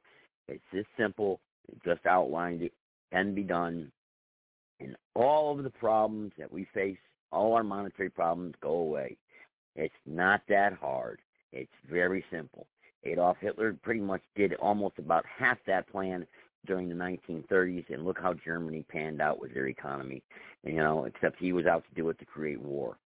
We're not out to create war. We're out to to take care of the American people and regain our confidence and our strategic dollar strength across the globe and our trade and our imports and exports. Right now, excuse me, we are owned. Our name is owned. We are sold out to the international bankers. We are slaves. The American people are slaves. Okay? Simple as that. We are in debt to them. Oh, let's see. Anybody now? Uh, anybody hang out there and listen to all that? I know it's it's hard to listen to that knowledge. I know it's hard. You know, we want to go do other things, but you know, let's see. Anybody want to press the number one and comment on that? Anybody got any ideas or or want to talk about these solutions? Uh, six five seven three eight three zero six one six. Press the number one, and I'll be happy to bring you on. Uh, and don't forget, we got about 10 minutes left before it goes into the overtime part of the show. So if you hang up, you won't get back in. I know there's a bunch of you on the board here. So, oh boy, excuse me. You guys heard those solutions. So those are the only ways to fix the economy. It's the only way. Got to repeal the Federal Reserve. You get into the gold standard? No, no, doesn't work. You heard them say that if you were paying attention. Doesn't work. We already had the gold standard in 1929. Look where that ended up. So that's what's going. That's what's going. on. We don't have to back the currency. It says what what is going to back the new currency. We don't have to back the, the currency. The, the faith and credit of the United States government is going to back the currency. We are. We the people. Okay, with U.S. the U.S. notes. We're not going to have Federal Reserve debt-based notes. So that's that's what um, exactly because it's still paper with numbers printed on it, nothing backing it. No, no, no. You, you missed the whole the whole part. You missed the whole thing when he was talking about the fractional reserve banking. We can't recreate. Let me see. Let me take this caller here. Four hundred oh seven. Go ahead. Uh, hey Joe, this is uh, American Statesman. Um, crazy show earlier, but we'll won't talk about that right now. Um, Ron Paul was always one talking about the, the gold standards kind of stuff, so I, I get a little bit confused on what back said. That part kind of mi- gets me mi- mixed up. But regardless of what that is, what what are we gonna? How are we gonna make any of this happen with these nutcases we have in Congress today, especially with all the gar- garbage that they're doing? They just they keep spending. There's nothing there. They just pull it out of the air and whatever else. I don't I don't know. Um, that's and well, I, I apologize. I was going back it only takes a few. Calls. It only takes a couple of honest congressmen and senators to do it. You know, yeah, you know, to get this uh, proposed. And then it takes the people. You know, I mean, these leaders. You're right. They're corrupt and and and they're like you said. They're in debt to these uh, bankers, these international bankers. So, but if you get some good, honest people in there that propose this stuff. Remember Ron Paul? You said it yourself. He, he was the only one. Remember? If he had six yeah. or seven of, of people that were behind him and walking alongside with him, we wouldn't be in this mess. And then he was preaching. It. He was out there in 08 waking people up. Remember, I, I used to talk to people about Ron Paul. I mean, who? What? You know, they didn't know what the hell yeah. with the Federal Reserve. What now? But the people don't know, right? They know about Ron Paul, and you know, and they understand the Federal Reserve and all that stuff now pretty much a lot more than what they did. So we get a few people in there that are honest. We can we can do we can do this, but you're right in a way. We are pretty far along gone down the road. I mean, we're they're they're stampeding us towards World War Three right now. These bankers, and uh, we're in trouble. You know, that's why we got to put the brakes yeah. on it. We got to get active. You know, we got to well, work. and that's we got a lot what of work it, bugs me. You know, um, the red wave that we were supposed to have last time, but red waves of Kevin McCarthy's don't do us any good. The red wave of the, the, the that kind of garbage we just don't need. How do we get a red wave of true patriots, uh, the the Matt Gaetz people in that group, that the ones that truly want to change things. I I, I don't know what we do to get rid of the scum that's in office because they're the, they're the ones causing the problem. Like Kevin McCarthy. Um, in all honesty, I'm assuming he's going to get reelected. My guy Neal Dunn, he's probably going to get reelected. Um, and right now, uh, unfortunately, I can't run against him. It's not a, something I can do at this time. But I, I'm trying to find how do I get somebody else to run against this guy here, Neal Dunn, in in my neck of the woods, uh, to try to change the the culture of that that institution in there. That's There's nothing got but to a be bunch some of good people in. Florida. There's got to be some good people in Florida that will stand up and and do this. I mean, look at here in North Carolina. Well, let's just use my state for example. I got Robinson running for governor. Good guy. The same talks the same way we're talking. All right, he's running for governor. Very popular. So he's probably going to get in there. They're saying. All right, I'm running for public office. You know, now you got me in a state house. You know, uh, we you know we got a few other people out there. Senator, uh, Senator, I forget their names. Uh, two other grassroots candidates that, uh, you know. So we get you know five, six people down at the Capitol. You know, we can get this thing to spread. You know, and, and people will go along with it. And we get the people to back us up too. But uh, in your state, yeah, we have to get every single state on board. We, you know, we don't want no rogue states out there. But then again, you know, if we can't, then you know, I, don't know what to tell you. The state's going to get lost in the shuffle you know, you heard what he said too. Passing a constitutional amendment, this uh, uh, convention of the states, that's not the answer either. Because you can pass a balanced budget, um, you can balance the budget all you want. It doesn't matter if you got the Federal Reserve, you know, and it doesn't matter. Well, so well, it, and, you know and, what I mean? on, on that same note, the garbage they're doing with these continued resolutions and uh, the um, omnibus bus, omnibus whatever it is, the um, bills, and they uh, they cram everything in there when they should be. And I believe, as I was learning recently, it was more about um, the Constitution was set up uh, for them to pass the appropriate uh, appropriations bills for the various things, not to go and cram a bunch of garbage in there with all the earmarks for their friends and everything else, and nobody Yep. has time to read them and all the other stuff. So it, if we don't shut down that kind of corruption, that that's the other aspect of it, and that's what and that's what's so yeah. so annoying with what they're doing Yeah. right now. The, Right. the crap that uh, McCarthy's doing now. Yeah, you know, and it's like here in North Carolina. You know, look, running for public office, you don't need hundreds of billions of dollars to run for public office. You know, that's, that's a bunch of crap. You know, all this money they're raising and everything. That's ridiculous. You know, uh, a couple thousand dollars if you're running for a local state office or a district, and maybe what to do a governor. You know what, thirty thousand dollars if that forty. How many? I mean, how much does a freaking couple ad radio ads cost? I mean, you know, or, you know, get your rear end Well- out there handing out flyers. How much does it cost to make copies? Buy a copy machine and start printing out copies. You know, I mean, come on. Well, it, You it, know, it is and- interesting. The, the money, when it comes to the money, and this was my own experience of running down in Orange County, Florida. Um, I mean, I, try, I was working on more of a budget of twenty, twenty-five to thirty thousand dollars, where the guy who was the incumbent, who was friends with all the developers, has somewhere to the tune of seven hundred thousand dollars. And it's not Oh, only it's not really the advertising; it's what they do internally to their different organizations, how they get their own uh, friends from their own jobs and companies and whatever Ah, else yeah. who go out there and do this. Excuse me. And the other thing, in the in the case of Orange County, it was a nonpartisan race for the primaries, so you could be elected in a primary. Nobody should ever be elected in a primary, but that's the way they did it there. So there were many games there. And in Orange County, they play games too. They will put certain things on a primary ballot because they know that certain turn, certain people just aren't going to turn out, like the no party affiliates aren't going to turn out because they don't think they're supposed to vote. And then they get all this other garbage passed. I mean, it's so corrupt the the, the thing. Um, I Well, definitely want to put thing- one well- out there. Yeah. Uh, Yeah, just real quick. Well, we need. Yeah, Go ahead. I'm ahead. sorry. No, Well, same gonna here in North Carolina. The things we- primary, the primary, you know, the primary is corrupt, and and that's the Yeah. same thing I'm gonna have to do here. I, I'm I'm gonna be registered as a Republican, but I'm gonna have to go against the incumbent, and he's a Republican. Now, if I lose, the Constitution Party is going to be on the ballot, and then they already told me that they'll back me, and I'm going to go Constitution Party where I can be in the general election. You know, so that's the only way. Good, like okay. said, it's corrupt. You know. They are. absolutely. The other two things that have to take place, we and this is not strictly in reference to elections, but in general, we have to get rid of nonprofits. Most people don't. Mon, nonprofits are just used to uh, launder money through them. That's all they they're good for.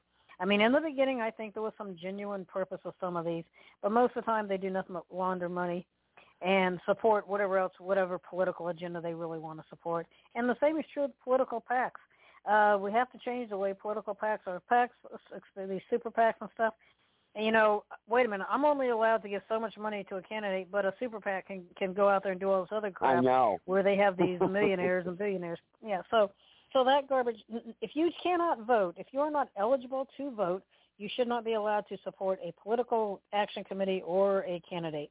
Um, and going back to Citizens um, Citizens United, corporations are not entities. They do not have a right in the ballot box. So what they just said out there was totally wrong. One of these days, I I'm going to write a letter to uh, Alito on this uh, one of these days because uh, uh, corporations should not be allowed to own our ballot box. And right now, of course, they do via the two political parties because those are corporations, and then of course all the Mhm. other corporations who can donate un- unlimited money uh, through these super PACs. It's all money laundering. As you would think right now, with Yeah. everything happening in that stupid White House, with all the corruption and CCP money laundering that's going on, that people might pay more attention to it. But that's that's me. Silly, yeah, crazy. no, I agree with you 100%. I agree with you 100%. Anybody else want to um, uh, in? Uh, do it now. I mean, if we're gonna not gonna bring out the con- stretch out the conversation here, then uh, I know I got about six or seven of you on the phone line here tonight. So uh, press number one and uh, to say what you got to say. If not, then uh, we'll get ready to wrap up the podcast. Um, I, I thought that was important to play. I mean, you have to pound this Federal Reserve System down people's throats because, look, I get lost talking about it too sometimes, you know. Uh, but you know, we have to understand the banking system. We have to because that's what the, monopoly, the control, the money. It's all about the money. You know, Mhm. total control, money. That's right. George Soros would be nowhere without his money. yeah. All right, real quick here since I'm winding it down. What happened with your show here tonight? What happened? You know, for the life of me, I still can't tell you what happened. I mean, I had a minor interruption and I had to step away for a minute. Somebody was ringing my doorbell, literally, uh, and, and it was kind of funny. And they kept, they wouldn't stop, and I was like, okay, something must be wrong. You know, a neighbor, I don't know what was Yeah, going yeah. on. So anyway, so I went and answered the doorbell, and I said, okay, okay, I got it. And then everything was okay, and I came running back to to get back on the, the show. And then I started talking, and I, everything I, from talking to others, I was told. So you heard me say, "Okay, I'm back," and sorry about Yeah, that. Yeah. Everybody heard me come back, and then all of a sudden, I'm looking at the queue, and all, all the phone, almost all the callers dropped. Um, I think Oh, you were out there at that time. I don't know. Did you get disconnected? Um, I no, I never got disconnected. Okay, I don't know, but in in the actual uh, queue for the calls, which you know where you're looking at yours now, all the calls were Yep. dropped. I said, uh, something's going on here, and all the calls are going. And then somewhere in there is where people stopped hearing me. I was talking about October 4th, the FEMA thing. I don't think anybody heard that. Um, and I'm talking, and then all of a sudden, I, I in the chat, you were telling me you can't hear me. And then I try to call Yeah. back in. It tells me the host is already there. You can't have a second host. So it wasn't hearing me that way. and then I I called back in on the same using the same phone number. I called in as a guest, and it let it put me through there, so I was able to talk, and I could still push the buttons on the on the queue. And then, but but because it, somewhere it dropped me off as the host. My number phone number was actually out there twice. I was actually in the queue twice, once as the host and once as the guest. And it dropped off the host queue, and that's when I pinged out there, "Can you still hear me?" Because I thought maybe something else had happened. And then because of it dropping me off as the host, when it came to um um nine o'clock, it didn't let me carry over to the extra hour, so I got cut off because I was there as a as a guest. Oh well. All right, all right. Well, I guess I'm gonna get ready to wrap it up here. I guess I'll play some Ron Paul here at the end to uh, wrap it up because I don't see anybody else wanting to cue in, so that's fine. Uh, I'll be on tomorrow night at 7 p.m. I, I'm gonna try to make some calls to the politicians live, so we'll do that. That always gets uh, a good crowd. Maybe I think I'll call some people up and ask them if they know uh, if they accept Federal Reserve notes. What do you think? Perfect. I That's would love always it. good. Sounds good. All right, everybody, take care. I'm gonna play some Ron Paul. Thank you for uh, American Statesman there for calling in. Appreciate it. And you know, you'll tune into her show always on Monday nights. All right, take care. Yes. Thank you. What if the American people woke up and understood that the official reasons for going to war are almost always based on lies and promoted by war propaganda in order to serve special interests? What if we as a nation came to realize that the quest for empire eventually destroys all great nations? What if the American people learned the truth? The FBI has foiled about 17 plots to kill Americans during the past 10 years. What it will not tell you is that there have been 20 foiled plots, and of them, three were interrupted by members of the public. The 17 that were interrupted by the feds were created by the feds. Why do we pay the government to trick us into believing it is keeping us safe? What if a government that manipulated us could be fired? What if a government that lacked the true and knowing consent of the governed could be dismissed? What if it were possible to have a real game changer? What if we need a Ron Paul to preserve and protect our freedoms from the government? What if we can make elections matter again? What if you could love your country but hate what the government has done to it? What if sometimes to love your country you had to alter or abolish the government? What if Jefferson was right? What if that government is best which governs least? What if I'm right? What if the government is wrong? What if it is dangerous to be right when the government is wrong? What if it is better to perish fighting for freedom than to live as a slave? What if freedom's greatest hour of danger is now?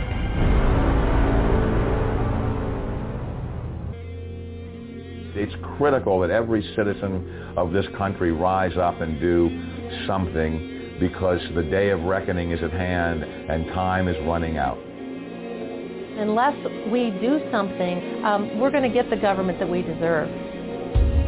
How did you let this happen? Wake up out there. You know, it's your children. Don't you care? Uh, look what these people are doing to you. There are 200 million adults in this country why we are letting them get away with what they are, why we're not marching in the streets. Do everything in your power to restore freedom and your individuality back to America. Stop being a country run by the institutions for the institutions. Let's go back to we the people, by the people, for the people. We have to stop being scared. We have to stand up and do what's necessary to take back, to stop these bankers, these elite, this government full of lies, congressmen full of liars and the Federal Reserve and the fractional banking system and the Fed. Elect Ron Paul and the war. People should not be afraid of their governments. Governments should be afraid of their people. Don't give yourselves to brutes. Men who despise you, enslave you, who regiment your lives, tell you what to do, what to think, and what to feel, who drill you, diet you, treat you like cattle, use you as cannon fodder. Yourselves to these unnatural men, machine men with machine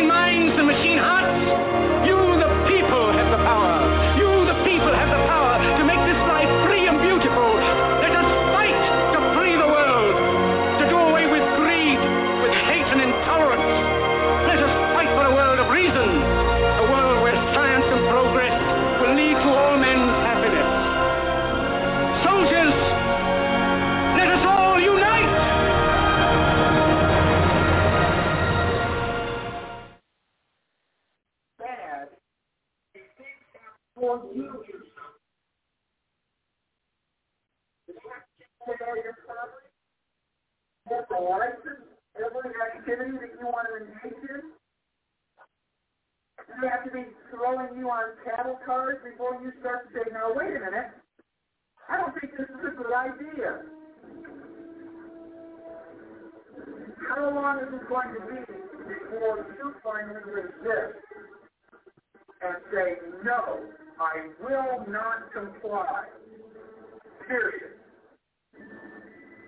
That's a different answer for each person.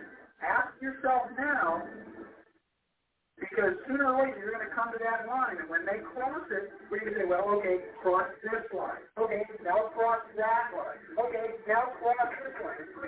You're in a corner. sooner or later, you've got to draw a line and stand your ground. Whether anybody else does or not. That is what liberty is all about. I speak to you as a fellow citizen of the United States of America, deeply concerned about the welfare of our beloved country. I am not here to tickle your ears, to entertain you. I will talk to you frankly and honestly. The message I bring is not a happy one, but it is the truth. And time is always on the side of truth. Truth must be repeated again and again, because error is constantly being preached round about. I realize that the bearer of bad news is always unpopular.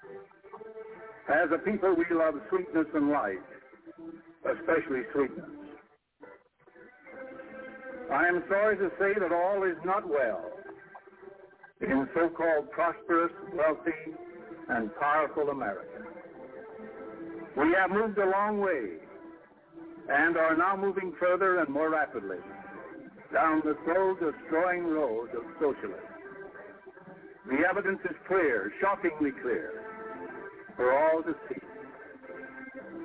That our national prestige at or near an embarrassing all-time low, we continue to weaken our domestic economy by unsound fiscal, economic, and foreign aid policies which corrupt our national currency. With the crass unconstitutional usurpation of power by the executive branch of the federal government, anti-spiritual decisions of the Supreme Court, all apparently approved by a weakly submissive rubber-stamped Congress, the days ahead are ominously frightening. It is imperative that American citizens become alerted and informed regarding the threat to our welfare, happiness, and freedom. No American is worthy of citizenship in this great land who refuses to take an active interest in these important matters. Stand up for, freedom, no matter what the cost. It can help to save your soul and make your country. May God give us the wisdom to recognize the danger, the dangers of complacency, the threat to our freedom, and the strength to meet this danger courageously. And then we pray. All right, everybody. Good night. Take care. God bless the Republic.